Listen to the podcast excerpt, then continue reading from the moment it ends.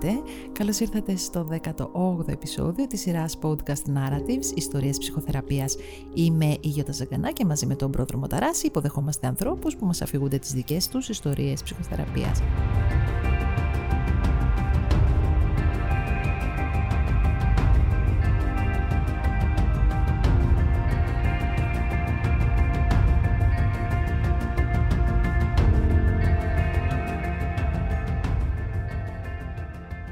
Σήμερα μαζί μας είναι ο Δημήτρης. Καλώς ήρθες Δημήτρη.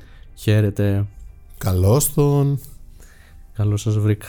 Άλλος ένας ακροατής, ε. Ναι. Γράφουμε ακροατές τον τελευταίο καιρό, το έχουμε πάρει μονοπόλιο. Θα βάλουμε σαν προπόθεση να έχεις ακούσει 15 επεισόδια για να δεις. Έχω δει κάπου 4-5. Α, λυπάμαι να φύγετε. Είναι αρκετά. Το αγαπημένο σου; Ε, ε προφανώς ε, το, το Αύγουστο Κορδό γιατί ταυτίζομαι λίγο. Για πάμε εκεί. Πώς θα με τη διπολική. Ε, αν και μου φάνηκε πάρα πολύ ακραίο όλο αυτό και τρόμαξα πάρα πολύ. Ε, δηλαδή αισθάνθηκα ότι μάλλον αυτό που έχω μάλλον στο μυαλό μου αλλά δεν είναι και τόσο σίγουρα δεν είναι τόσο Ακούγεις πολύ, πολύ έντονα συμπτώματα πολύ έντονη έκφραση της διπολικής ναι πρέπει να είχε πρέπει να λέγεται διπολική τύπου 1 κιόλας που έχει ένα μανιακό επεισόδιο στα πόσα χρόνια το μανιακό επεισόδιο είναι full πολύ δυνατό. Ε, Πώς έλεγε κιόλας. Ε, ναι, ναι, ναι, ότι έκανε θρησκευτικά παραλυρήματα. Το παραλήρημα, δηλαδή μέχρι και ψευδεστής μπορεί να έχεις. Ε, σε μένα είναι λίγο διαφορετικά. Είναι λίγο πιο συχνές περίοδοι, δηλαδή μπορεί να είναι ανά 3-4 χρόνια, ανά 5 ανάλογα. Ε, πομανιακά επεισόδια. Δηλαδή δεν γίνεται τόσο. Ε, υπάρχουν ψυχώσεις, υπάρχουν δηλαδή ε, οι περίοδοι που θέλεις να... Περίοδοι. Να, να υπάρχουν επεισόδια που να μην τελειώνει. Ε, να τρέχει το μυαλό σου, ε, να μην τελειώνει η ενέργεια. Δηλαδή, που να ξέρεις ότι πρέπει να ρυθμιστείς. Τα τελευταία χρόνια έτσι κι αλλιώς ξέρω κατευθείαν ότι τώρα ανεβάζω το χάπι, είμαι με τον γιατρό, είμαι με τη... σε γραμμή. Δηλαδή δεν το αφήνω και πολύ.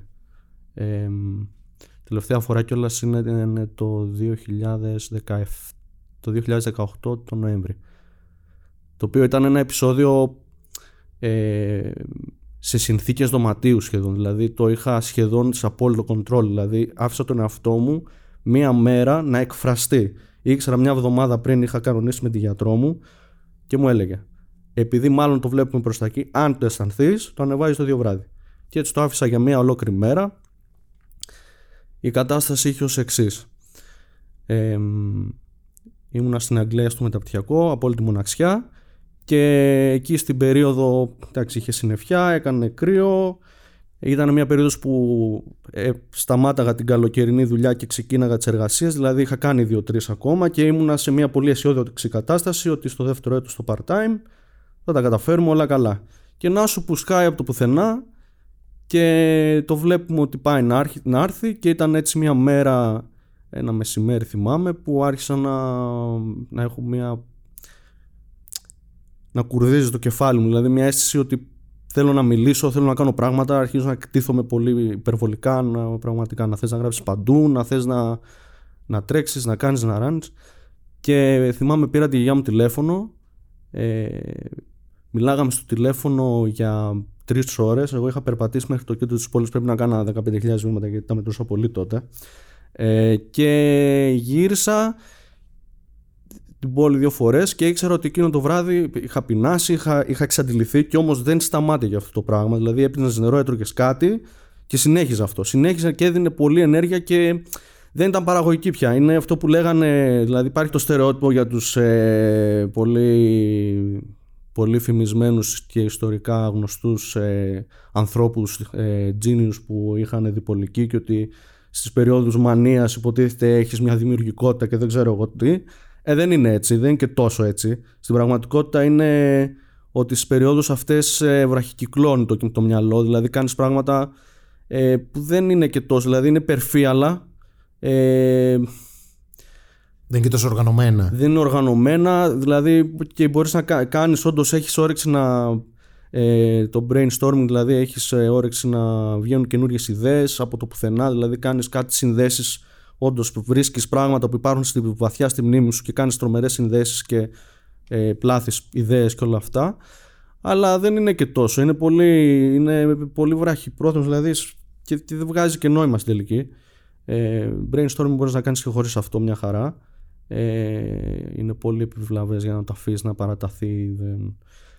Και είναι μια άσχημη εμπειρία. Οπότε, εγώ λοιπόν από, μετά από 4 ώρες είχα πεινάσει πάρα πολύ. Είχε ανέβει το αίμα στο κεφάλι μου γιατί μίλαγα, μίλαγα, μίλαγα. Είχα στεγνώσει ε, στο στόμα μου. Και τελικά γυρνάω σπίτι, βάζω λίγο φαΐ, τώρα τι φαΐ, τώρα κι εγώ ζαμπό, τυρί, μισή φρατζόλα. Κάθισα, ε, όλο το αίμα κατέβηκε στο μάχη, άρχισαν οι κρίσεις πανικού πάλι και αυτές δεν τις είχα πολλά χρόνια, δηλαδή είχα μέσα στις τρεις ώρες στη ζωή μου είχα κρίση πανικού. Ε, πήρα τηλέφωνο, θυμάμαι τη γραμμή του Πανεπιστημίου, είχαν μια γραμμή 24 ώρες ψυχολογικής βοήθειας και άρχισα να τις έλεγα, τις λέω, κοίταξε να δεις, σε δύο-τρεις ώρες έρχεται η ώρα, θα πάρω το χάπι μου. Απλά θέλω να μιλήσω, φοβάμαι το ένα το άλλο. Και ήταν μια κατάσταση πολύ έτσι ελεγχόμενη. Δεν, δεν παίρνω καλά, αλλά δεν ήμουν και εντελώς απόγνωση. Ε, είχε έναν ορίζοντα όλο αυτό. Είχε έναν ορίζοντα, το καταλάβαινα. Είχα τα ραντεβού μου σεταρισμένα, δηλαδή την επόμενη εβδομάδα να πάω στη γιατρό. Έκανα και counseling στη σχολή. Είχαν well-being center, το οποίο είχε παρήχε ραντεβού κανονικά με ψυχολόγο συμβουλευτική ε, οπότε μέσα σε μια-δυο μέρες ούτε, ούτε ξύλο ούτε ε, δεν ξέρω τι σπασίματα ούτε φωνές ούτε τσακώμη ναι επειδή μπήκαμε κατευθείαν στα συμπτώματα και στο. Έτσι, κατευθείαν. Δεν ναι, ναι, ναι, μπήκα, δεν πειράζει, όχι, δεν το λέμε για κακό. Ε, δώσε μας έτσι δύο στοιχεία για σένα. Ναι. Ε, Είμαι στο κατόφλι των 30 λοιπόν. Έχω κλείσει τα 29 του Φεβρουάριο. Μετράω αντίστροφα. Ε, δουλεύω εδώ και 2-3 χρόνια σε μια μεγάλη επιχείρηση, σε μια μεγάλη εταιρεία πολυεθνική και ουσιαστικά είναι contact center. Ε, σε δύο γλώσσες το κάνω. Στην δεύτερη μητρική μου το άλλο, στην πολωνική έχω τελειώσει πολιτικές επιστήμες, έχω κάνει λοιπόν και το μεταπτυχιακό στην Αγγλία σε, στην κοινή γνώμη και την πολιτική συμπεριφορά που ήταν... Η πολιτική ψυχολογία ήταν το, το πάθος μου, μπορώ να πω. Ε, ήθελα να παντρέψω, τελειώνοντας το σχολείο, ήθελα να παντρέψω ψυχολογία και πολιτική. Mm. Την πολιτική την απέρριψα από την αρχή γιατί ήξερα ότι δεν έχει δουλειά. Αλλά ναι. Ε, μεγάλωσα σε ένα σπίτι ε, μπορεί να πει κανείς ότι ήμασταν μεγάλο σπίτι, είχαμε πολυπληθές, δηλαδή πέντε άτομα και ένα σκυλί μεγάλο. Ναι. Ε, σε 120 τετραγωνικά, με τον αδερφό μου στο ίδιο δωμάτιο. Ε, Εσύ τι σειρά είσαι, είσαι μικρότερος, Είμαι ο μεγαλύτερος; Ο μεγαλύτερος, ε. Παρ' όλα αυτά μοιάζω μικρότερος τώρα. Ωραία. Καλό DNA. Ε, και ε, σπούδασες κάποια χρόνια εδώ στην Ελλάδα και κάποια χρόνια στο εξωτερικό. Ναι. Ωραία. Τώρα μένεις ε, με την οικογένειά σου, μένεις μόνος σου; Ε, αυτή την περίοδο μένω με τους γονείς μου. Σε ένα άδειο σπίτι που λείπουν τα αδέρφια μου πια. Άρα όλα τα αδέρφια έχουν φύγει από το σπίτι. Ναι, και, και εγώ αισθάνομαι ότι πια είναι άδειο και μπορώ να γυρίσω σε ένα μέρος που έχει πολύ χώρο. Γιατί όταν ξεκίνησα και τελικά μου ήρθε το αποτέλεσμα των Πανελληνίων και ήταν στην επαρχία, λέω αφού υπάρχει έστω και η μικρή δυνατότητα, φεύγω. Ε, γιατί ήταν γεμάτο το σπίτι και ήταν και η περίοδος που είχα πρωτοζήσει αυτό και ήθελα και την ανεξαρτησία φυσικά για να μπορώ να, να, να, μπορώ να είμαι εγώ και, και η ασθένεια μακροπρόθεσμα. Ναι. Ε, πότε πρώτο ξεκίνησε έτσι κάπως να σε απασχολεί αυτό το θέμα; Το θέμα ενώ της ε, διπολικότητας. Ε, αυτό εκφράστηκε, μάλλον αυτό ε, όχι κορυφώθηκε, αλλά εκφράστηκε πρώτη φορά στη, στην τρίτη ηλικίου μετά τα καλοκαιρινά μαθήματα στην, ε, το κάπου Οκτώβρη μήνα είχα αρχίσει να κουράζομαι γιατί είχα, είχα ξεκινήσει πάρα πολύ παθιασμένα από το προηγούμενο έτος μπήκανε και τα καλοκαιρινά ε, ήθελα να σπουδάσω την ψυχολογία που ήταν πολύ απαιτητικά λοιπόν και το διάβασμα ε, και κάπου τον Οκτώβριο εκεί στο φροντιστήριο, στο σχολείο ε, και στο σπίτι άρχισα να, πια να υπάρχει αυτή η κόπωση, να υπάρχει έντονος εκνευρισμός. Ε, ξαφνικά είχαμε και κάποια...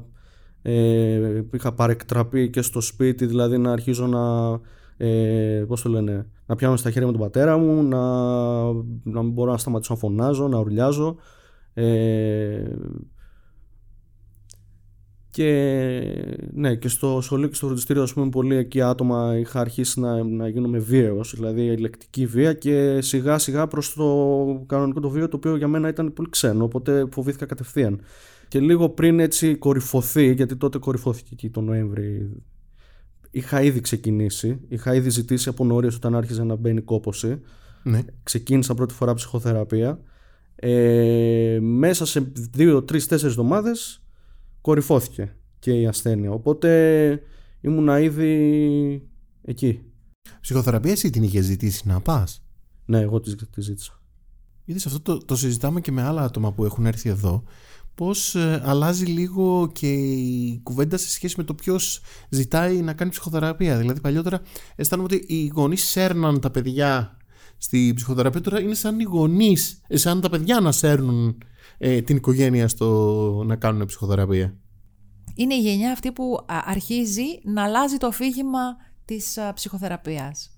Σε πίστεψαν όταν τους είπες ε, θέλω να κάνω ψυχοθεραπεία σου είπαν οκ πάμε ε, με πίστεψαν γιατί δεν υπήρχε άλλος τρόπος διαφυγής δηλαδή άρχισα πια να είμαι πολύ ε, να υπάρχουν πολύ μεγάλες εντάσεις πια στο σπίτι και να το ζητάω τόσο έντονα όσο ένα μωρό ε, δηλαδή δεν υπήρχε άλλος τρόπος ε,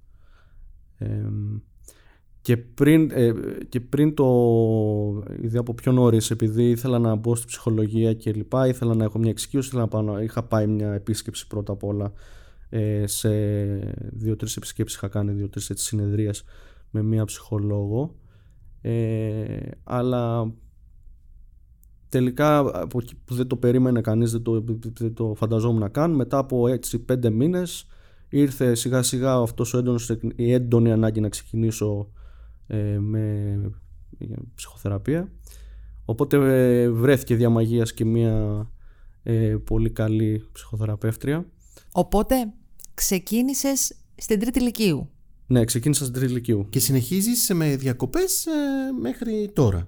Ναι, ε, η περίοδοι που ε, μετά από μια, έτσι, ένα κύκλο ε, των πρώτων επεισοδίων ε, κατάθλιψης και λοιπά επαναφοράς όταν πήγα για σπουδές μετά δεν συνέχισα δεν, ε, δεν το χρειαζόμουν κιόλας τόσο έντονα είχα κάνει τον κύκλο μου έτσι τον πρώτο κύκλο μετά είχα απλά παρακολούθηση μια φορά το μήνα με ψυχίατρο και μια πάρα πολύ ελαφριά αγωγή ε, σταθεροποιητική. Δεν το καταλάβαινα καθόλου. Ε, έτσι για πέντε χρόνια χωρίς ε, ψυχοθεραπεία. Ε, μέχρι που ήρθε ε, το 2017-18 που ήρθε έτσι το δεύτερο μεγάλο επεισόδιο, δεύτερος κύκλος και μετά με τον COVID ήταν πια απαραίτητο. Είχα και τη δικιά μου δουλειά κανονικό μισθό, μπορούσα να τα πληρώνω και μόνος μου. Γιατί πάντα πριν ήταν το επιχείρημα ότι δεν έχουμε άλλα χρήματα. Προφανώς είναι το μεγάλο το κόστος το να κάνεις ψυχοθεραπεία. Ε, ναι, είναι μεγάλο και σταθερό κάπως ε, ναι. το budget. Ε, να ρωτήσω τη διάγνωση την είχες από την αρχή.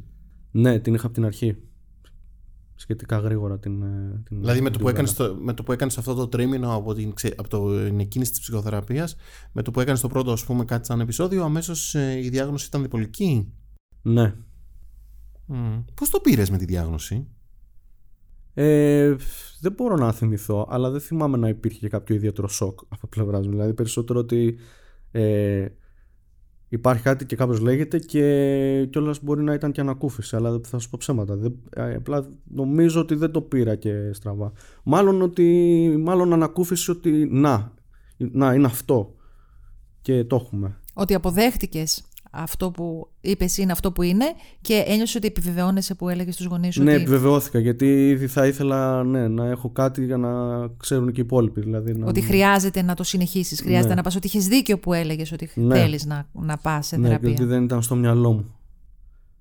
Ωραία, πάμε λοιπόν ξανά στο 18 που, ήταν, που κάνεις ένα μεγάλο επεισόδιο Εκεί στο 18 λοιπόν ε, μας είπες ότι ήταν ένα επεισόδιο το οποίο ήταν κάπως αναμενόμενο, είχες ήδη μιλήσει με τον γιατρό, κάπως το περίμενες ναι. και το βίωσες λίγο πιο έτσι πλαισιωμένο. Ναι, έτσι είναι. Ε, κυρίως επειδή ε, ήταν δωρεάν στο πανεπιστήμιο, είχαμε εκεί το αντίστοιχο το αγγλικό ΙΚΑ, το ΕΣΥ ας πούμε, είχε παράρτημα μέσα στο κάμπους. Και επειδή ήταν δωρεάν εγώ είχα καπαρώσει μια θέση κάθε εβδομάδα ή όποτε είχε στο πρόγραμμα έκλεινα ραντεβού. Οπότε πήγαινα είχα παρακολούθηση πιο συχνή από ότι μια φορά το μήνα. Έτσι κι αλλιώς τη χρειαζόμουν ε, από το που ξεκίνησα και όλα στην αναζήτησα. Ε, οπότε ήμουνα, πήγαινα πολύ τακτικά Οπότε ήταν πολύ εύκολο να τα γνωρίσω. Αλλά το χρειαζόμουν κιόλας γιατί γενικά περνούσα μια μοναξιά, κατάθλιψη από την αρχή, ήπια. Ε, οπότε όταν ήρθε και το έτσι, έτσι πιο έντονο, δηλαδή πια που να χρειάζομαι και μεγαλύτερη και αγωγή, αύξηση, παρέμβαση, ε, πρόσθεση, ας πούμε, και άλλων ουσιών, ας το πούμε έτσι, δεν ξέρω. Ε, ναι, ήμουνα από εκεί, ήμουνα κοντά, οπότε η αντιμετώπιση ήταν πολύ άμεση. Ναι. Για πες μας έτσι ένα-δύο θέματα που είτε στο παρελθόν όταν ξεκίνησες είτε τώρα δουλεύεις στην ψυχοθεραπεία. είναι η αίσθηση ε, που έχω απέναντι στο, με το σώμα μου βασικά όχι απέναντι η αίσθηση που έχω με το σώμα μου με τις αλλαγές που έχουν περάσει μέσα στα χρόνια και ειδικά από τις κρίσεις ε, και την και τα επεισόδια τα μεγάλα και, τις, ε, και την επάνωδο μετά από τις καταθλίψεις έχουν γίνει μεγάλες αλλαγές στο σώμα μου.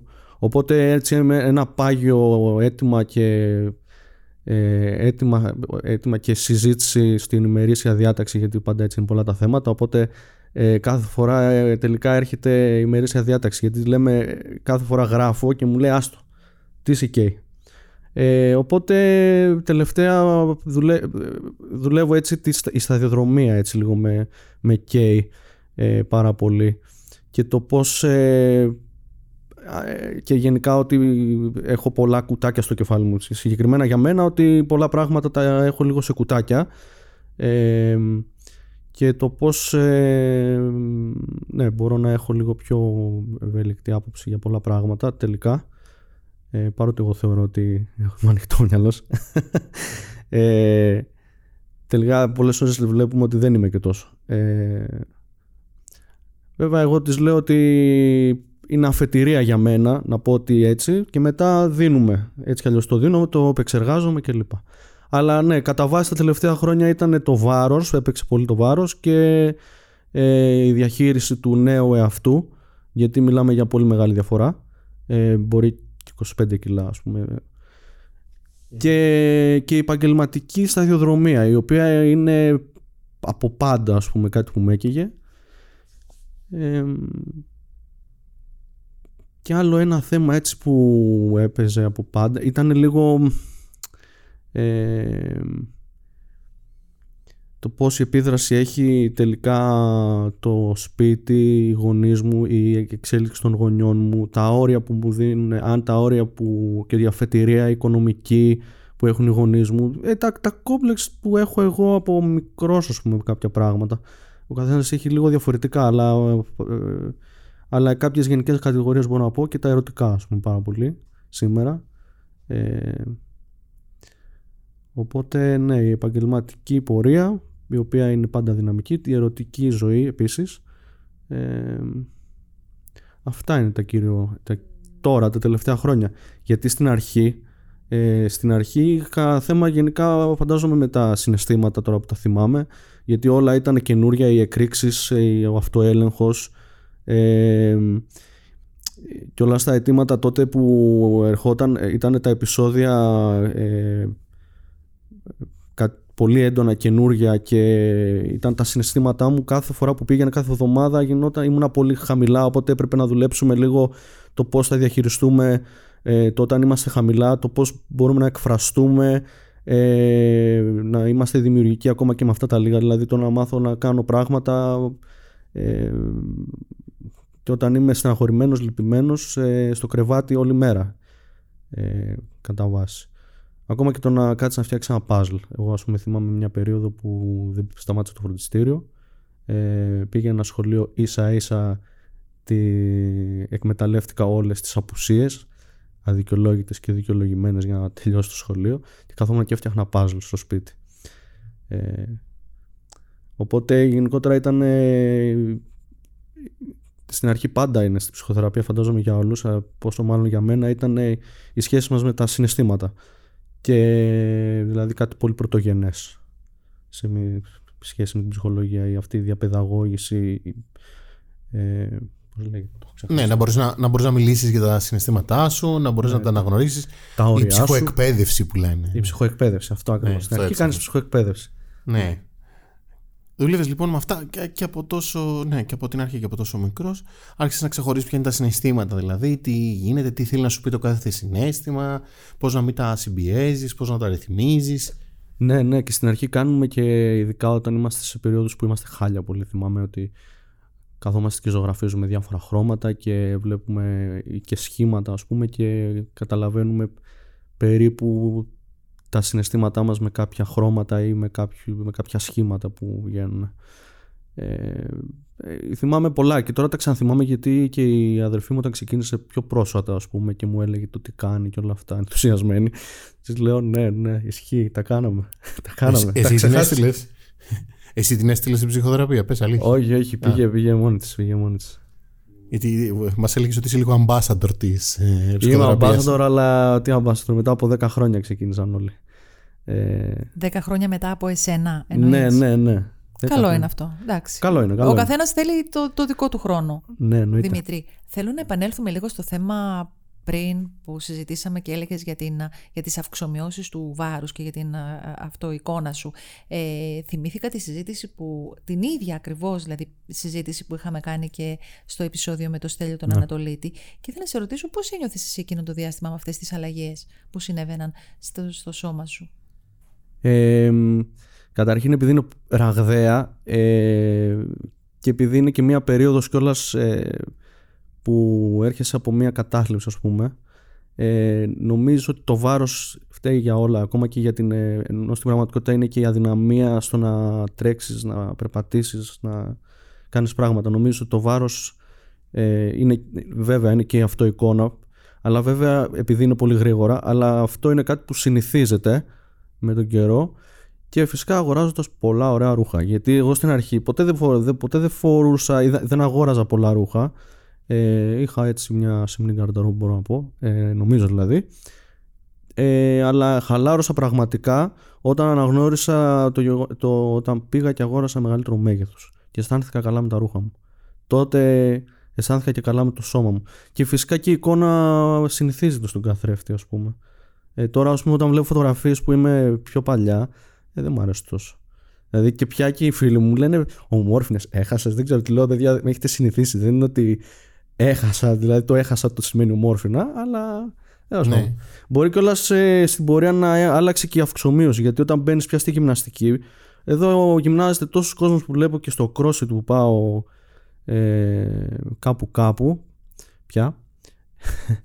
Ε, υπάρχουν άνθρωποι οι οποίοι είναι πάρα πολύ δηλαδή και, και η φόρμα ας πούμε, του σώματος και, και το βάρος δεν είναι καθόλου ευθύ, καλή γραμμό ας πούμε και παρόλα αυτά είναι πάρα πολύ ευλίγιστη, δυνατή εντο- με αντοχή οπότε ούτε- δηλαδή αυτό ήταν ένα, έτσι, το τελευταίο κόμπλεξ που είχα στο τέλος τέλος με το σώμα του μπορώ να κάνω πράγματα και να δυναμώνω κιόλας και να έχω αντοχή χωρίς να πρέπει να έχω το λεπτό σώμα που είχα πριν.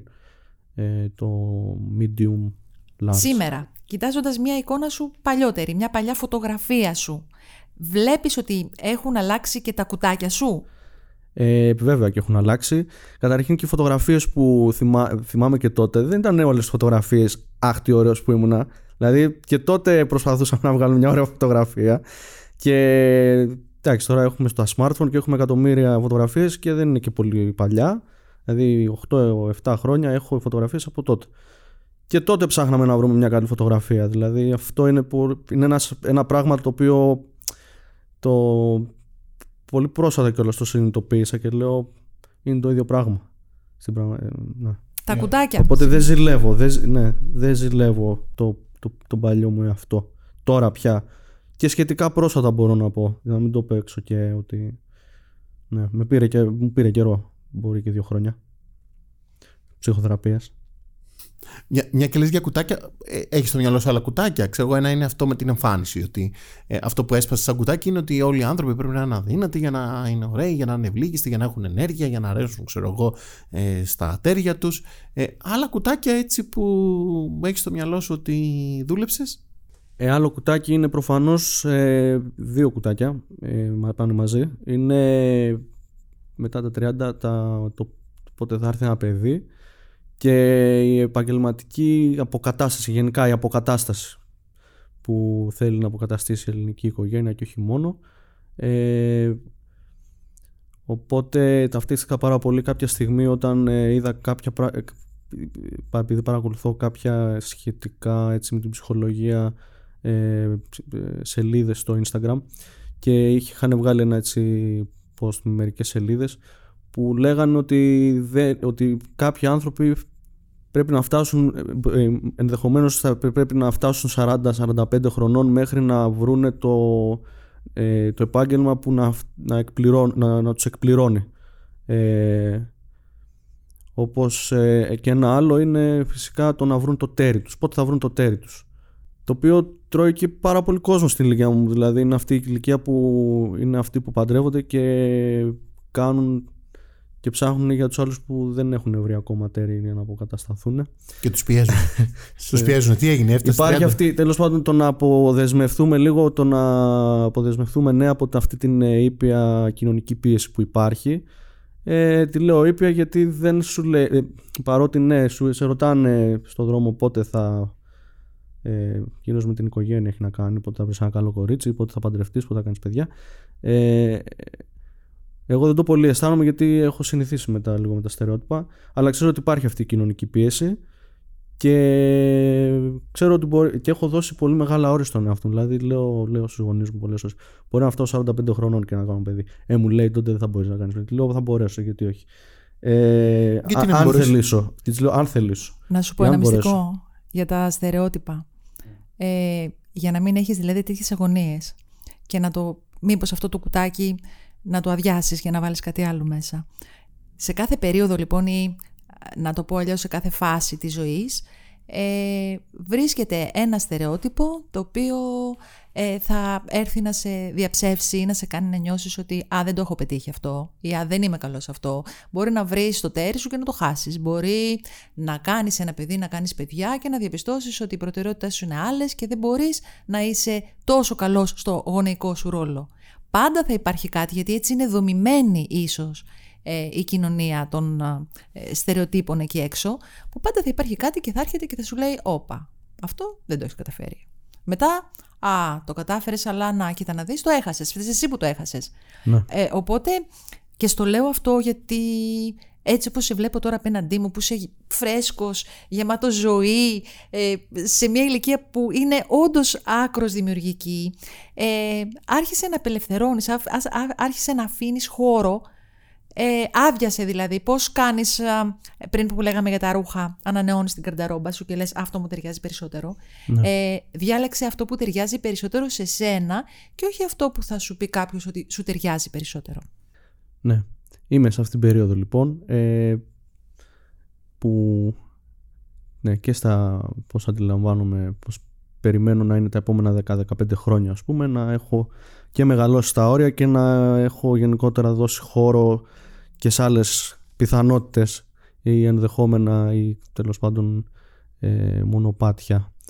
Ε, Ωραία. Θέλεις να μας πεις κάποιες συνδέσεις που κάνεις σε σχέση, είπες ότι ένα από τα θέματα που σκέφτομαι ότι δουλεύω στη θεραπεία είναι η σύνδεση με την ε, ιστορία μου από την οικογένεια, η σύνδεση που κάνω με το από πού προερχόμαστε όλοι, τι δυσκολίες έχουμε να το αντιμετωπίσει. Θες να μας πεις έτσι κάποια στοιχεία που έχεις σκεφτεί στην θεραπεία σου και έχετε συζητήσει σε σχέση με την οικογενειακή ιστορία, με κάποια θέματα που μπορεί έτσι σαν κληρονομιά να σε έχουν δυσκολέψει; Ας πούμε αυτά τα κουτάκια τα υπήρχαν στο σπίτι, ε, τα είχε κάποιος, γιατί τα έφτιαξε αυτά τα κουτάκια, πώς, πώς πρωτοεμφανιστήκαν στο σύστημα; Ε, το, τα φέραν οι γονείς, τα έκανε σαν έναν τρόπο να ε, βρεις μια άκρη, ξέρω εγώ, από μόνο σου.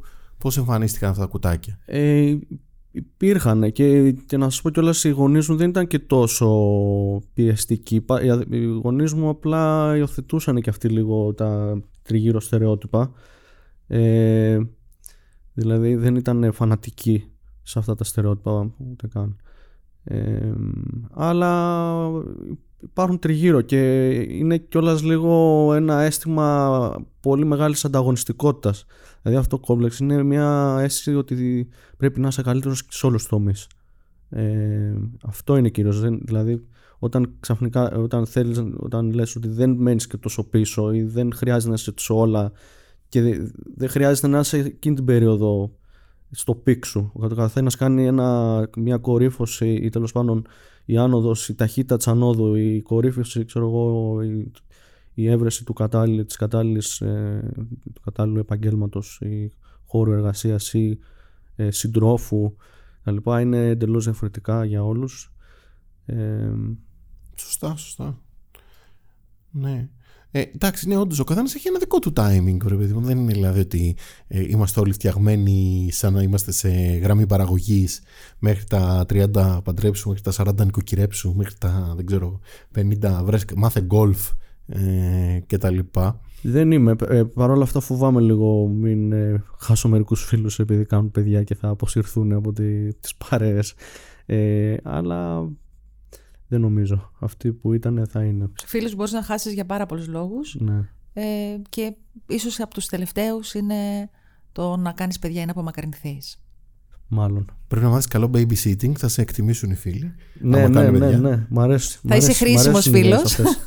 Έχουν, έχουν τα αδέρφια σου παιδιά; Όχι. Ευτυχώς. Καλά, όχι ευτυχώς. Αλλά τον βλέπω τον αδερφό μου σύντομα. Δηλαδή σε 3-4 χρονάκια. Ε, αλλά όχι, κανένας.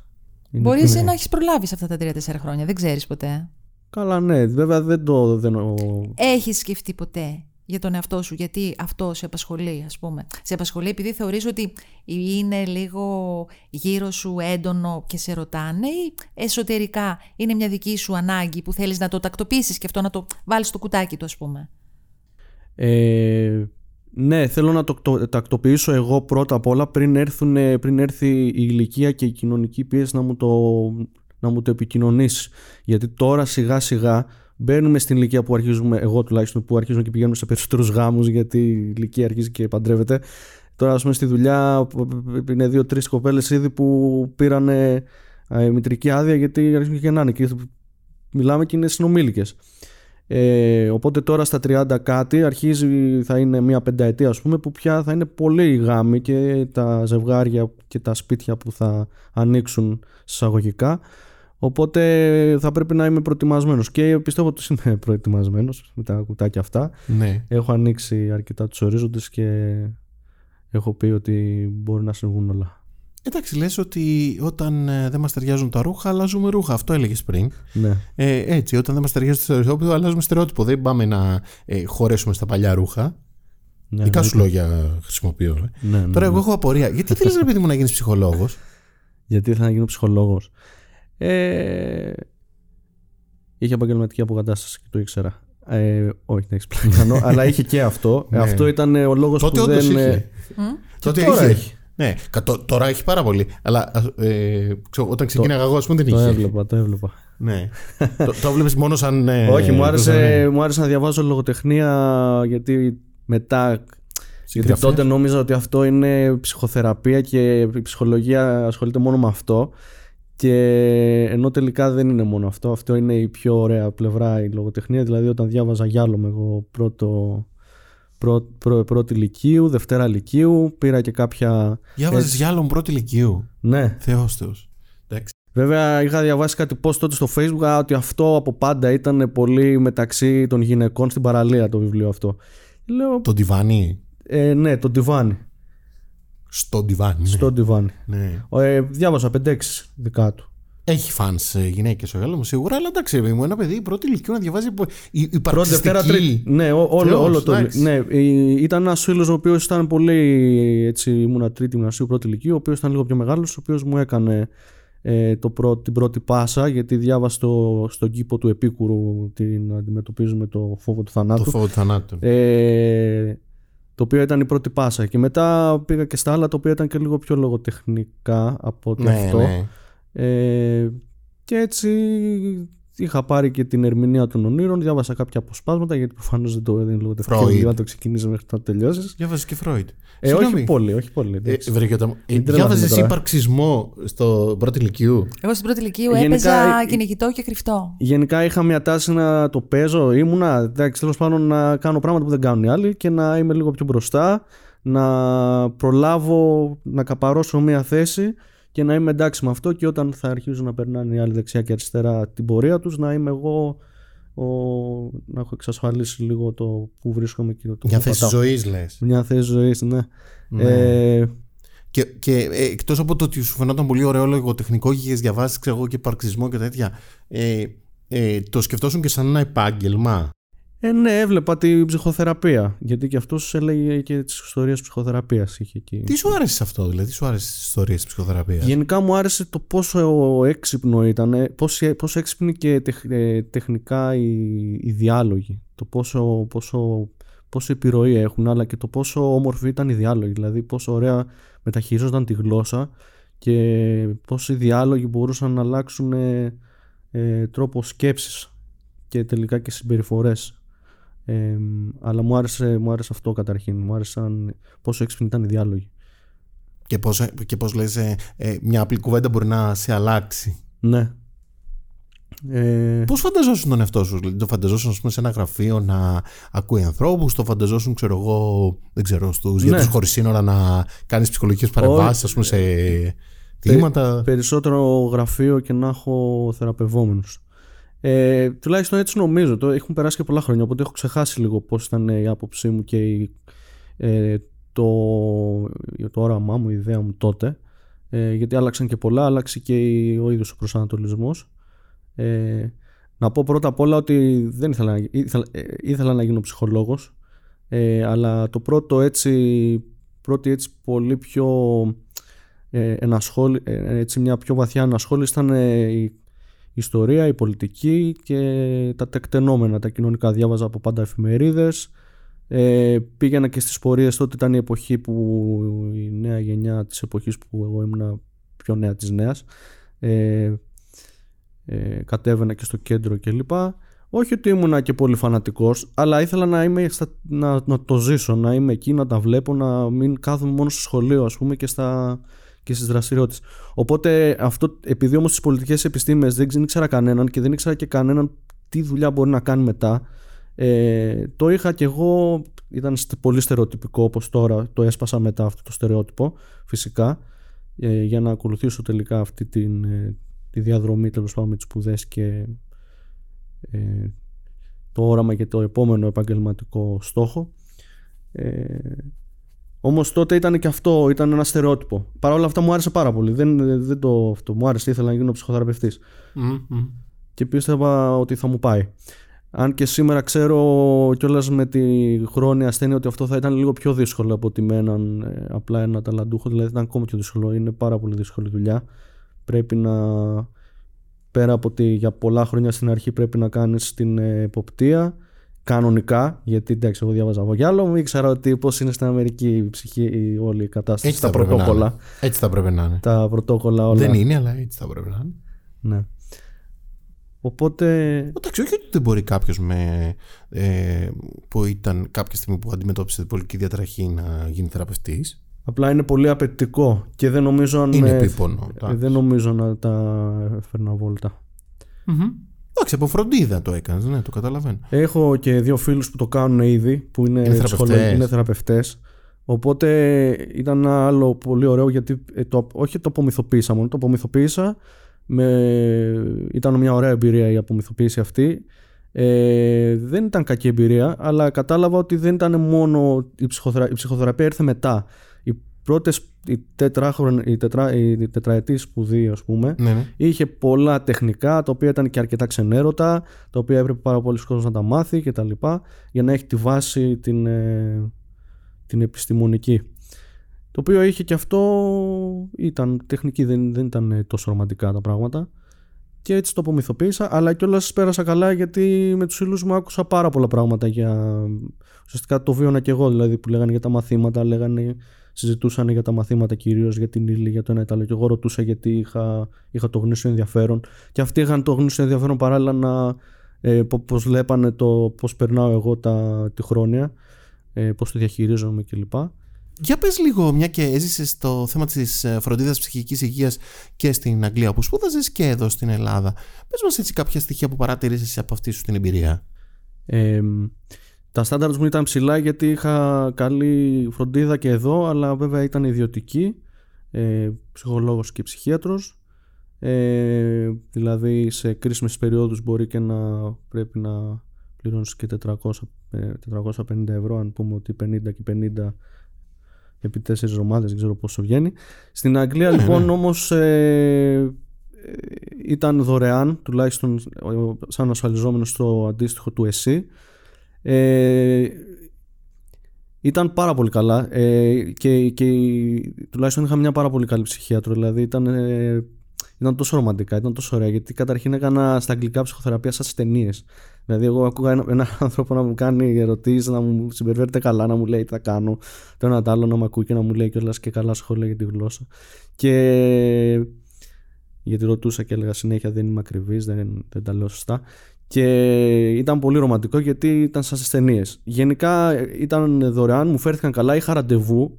Μπορεί να παίξει ρόλο ότι ήταν και στο πανεπιστήμιο. Ε, το παράρτημα, ας πούμε αυτό. Ε, οπότε έφυγα με μια... Είχα μια αίσθηση ότι δεν χρειάζομαι να πληρώνω γι' αυτό. Ναι, ότι ήσουν φροντισμένος. Ότι ήμουν φροντισμένος. Ναι, η αλήθεια είναι ότι εδώ η ψυχική υγεία για να την λάβεις δωρεάν δύσκολο πράγμα. Ναι, ναι. Ίσως, ίσως είναι και θέμα στάτους, δηλαδή άμα πραγματικά δεν υπήρχαν πόροι και χρήματα για να ε, πάω σε ιδιώτη γιατρό ή ψυχοθεραπευτή θα έπρεπε να προσπαθήσω πάρα πολύ μέχρι να βρω ε, στήριξη στις δημόσιες δομές. Ε, βέβαια πρώτη φορά που προσπάθησα πήγα στο Αιγινήτιο και προσπάθησα να βρω μια άκρη και να αισθανθώ μια φροντίδα ήταν πολύ ε, κατευθείαν πήγαμε σε ψυχίατρο δηλαδή το είδαν οι γονείς μου και είπαν οκ τελικά πάμε μπορούμε να τα βρούμε και το κάνουμε γιατί πάντα είναι σε όλες τις οικογένειες, ειδικά και στην ψυχική υγεία, αυτό είναι το θέμα. Δεν έχουμε λεφτά και γι' αυτό. Γιατί πάντα έτσι είναι. Ναι. Δεν έχουμε λεφτά και γι' αυτό. Ε, Εννοείς ότι το σκεφτόταν σαν κάτι εξτρά, σαν ε, πολυτελεία; το σκέφτομαι ακόμα ότι είναι ένα είδος πολυτελείας να το κρατάς για πολύ καιρό, δηλαδή την ψυχοθεραπεία. Ε, κουτάκι, μήπως. Ε, είναι κουτάκι, αλλά είναι και χρήματα. ναι. Ε, εντάξει.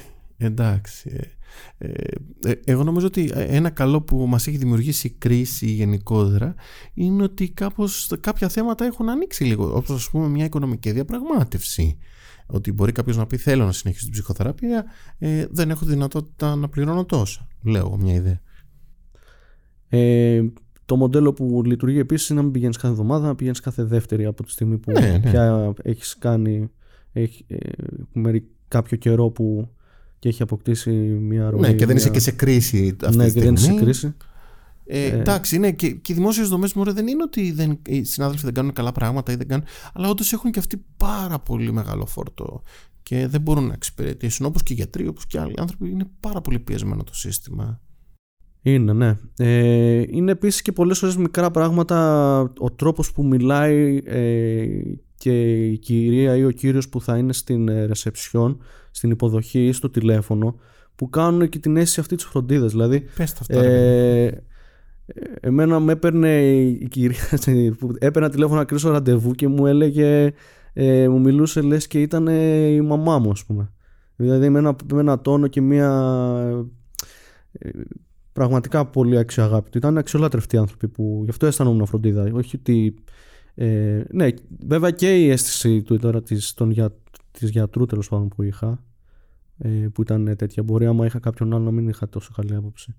Ήμουν τυχερός πάντως. Τώρα αυτό μπορώ να πω. Δεν μπορώ να γενικεύσω.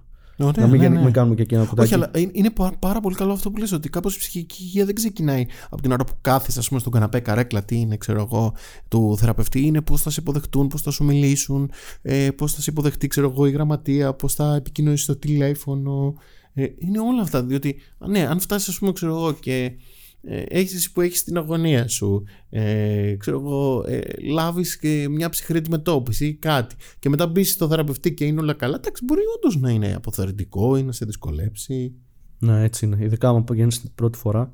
ναι για πες είναι κάτι που δεν σε ρωτήσαμε και θα ήθελες να πεις σε σχέση με την θεραπευτική σου εμπειρία; Γενικά έχω στραφεί πια σε μια κατάσταση να το κοιτάω σαν ε, άνθρωπος ε, που, πώς θα ήθελε να είναι η κοινωνία ή πο- με σχέση με την ψυχική υγεία δηλαδή ε, από τεχνικής άποψης ε, δημόσιας πολιτικής. Α, σωστά, είναι και ένας συνδυασμός αυτός των δύο πραγμάτων που θες να κάνεις ε. Ναι, ε, από την αρχή αποφάσισα ότι θα τα συνδυάσω. Ε, πολιτική και ψυχολογία, βέβαια είναι πολύ, πολλά πράγματα που μπορεί να κάνεις. Από εκεί που μπορεί να είσαι ερευνητής πολιτικής ε, συμπεριφοράς, μπορεί να κάνεις και να είσαι και στον τομέα της ε, ψυχικής υγείας, στη δημόσια διοίκηση, να ασκείς πολιτική, Ναι. ε, να χαράσει. Ακόμα στην αρχή προφανώς θα είσαι και μέρος της ε, γραφειοκρατίας αυτής ε, ή της οργάνωσης. Ε, έχει πολύ, δου- έχει, η Ελλάδα έχει πάρα πολλή δουλειά να κάνει στον τομέα αυτό. Ε, ξέρω ότι γίνονται προσπάθειες ε, και από άποψη να γίνει ε, και πιο οικία, οικία η έννοια της ε, ψυχικής υγείας και των προβλημάτων ότι τελικά είναι πολύ περισσότερα και πρέπει να τα δούμε ως τέτοια και όχι να τα εκλογικεύουμε. Ε, αλλά και ε, δουλειά τεχνικής άποψης ε, στο να οργανωθούν οι δομές προφανώς και να πάρουν τους κατάλληλους πόρους. Ε, αλλά ναι ε, υπάρχει και αυτό, αυτό το πάντρεμα ναι. δημόσια και, πολιτική ψυχικής υγείας Και ε, έχω σκεφτόμουν να πούμε ότι το πρώτο πρώτο μας επεισόδιο ήταν με έναν άνθρωπο που προερχόταν ε, από ε, ως θεραπευόμενη φωτεινή, φωτεινή ολαιόμπηλα και τώρα έχει ένα ε, ας πούμε σχε- σχεδόν διαμορφωτικό ρόλο στο κομμάτι των εξαρτήσεων. Ε, ωραία και νομίζω ότι οι άνθρωποι με προσωπικό βίωμα κάπως ε, και αυτή τη συγκρότηση την, ναι, ε, των σπουδών που έχεις και εσύ νομίζω ότι είναι πολύ χρήσιμη σε αυτό το τομέα. έτσι είναι Και παίζει, όντως, παίζει μεγάλο ρόλο το να έχεις ένα δικό σου βίωμα, γιατί αλλάζει και η ματιά σου απέναντι και στους ανθρώπους και στην κατάσταση. ναι εννοείται έτσι. Θέλω να σου ευχηθώ ολόψυχα κάθε επιτυχία. Είμαι σίγουρη ότι Ευχαριστώ ε, θα πάρα πολύ. καταφέρεις και θα το συνδυάσεις και θα το βρεις και θα το φτιάξεις και θα το κάνεις τέλεια, όπως όντως το, το φαντάζεσαι. Ξεκίνα να το οραματίζεσαι, ξεκίνα να το δουλεύεις. Σε ευχαριστούμε πολύ πολύ που μοιράστηκες Εγώ την ιστορία ευχαριστώ. σου. ευχαριστώ πάρα πολύ Ευχαριστούμε για τη χαρά που μας έδωσες, για το μοίρασμα. και εγώ ευχαριστώ πάρα πολύ Ήταν το 18ο επεισόδιο της ε, σειράς podcast Narratives Ιστορίας Ψυχοθεραπείας με τη Γιώτα Ζαγκανά, τον πρόδρομο Ταράση και στην, στον ήχο τον Ανδρέα Κουρελά. Ευχαριστούμε πολύ.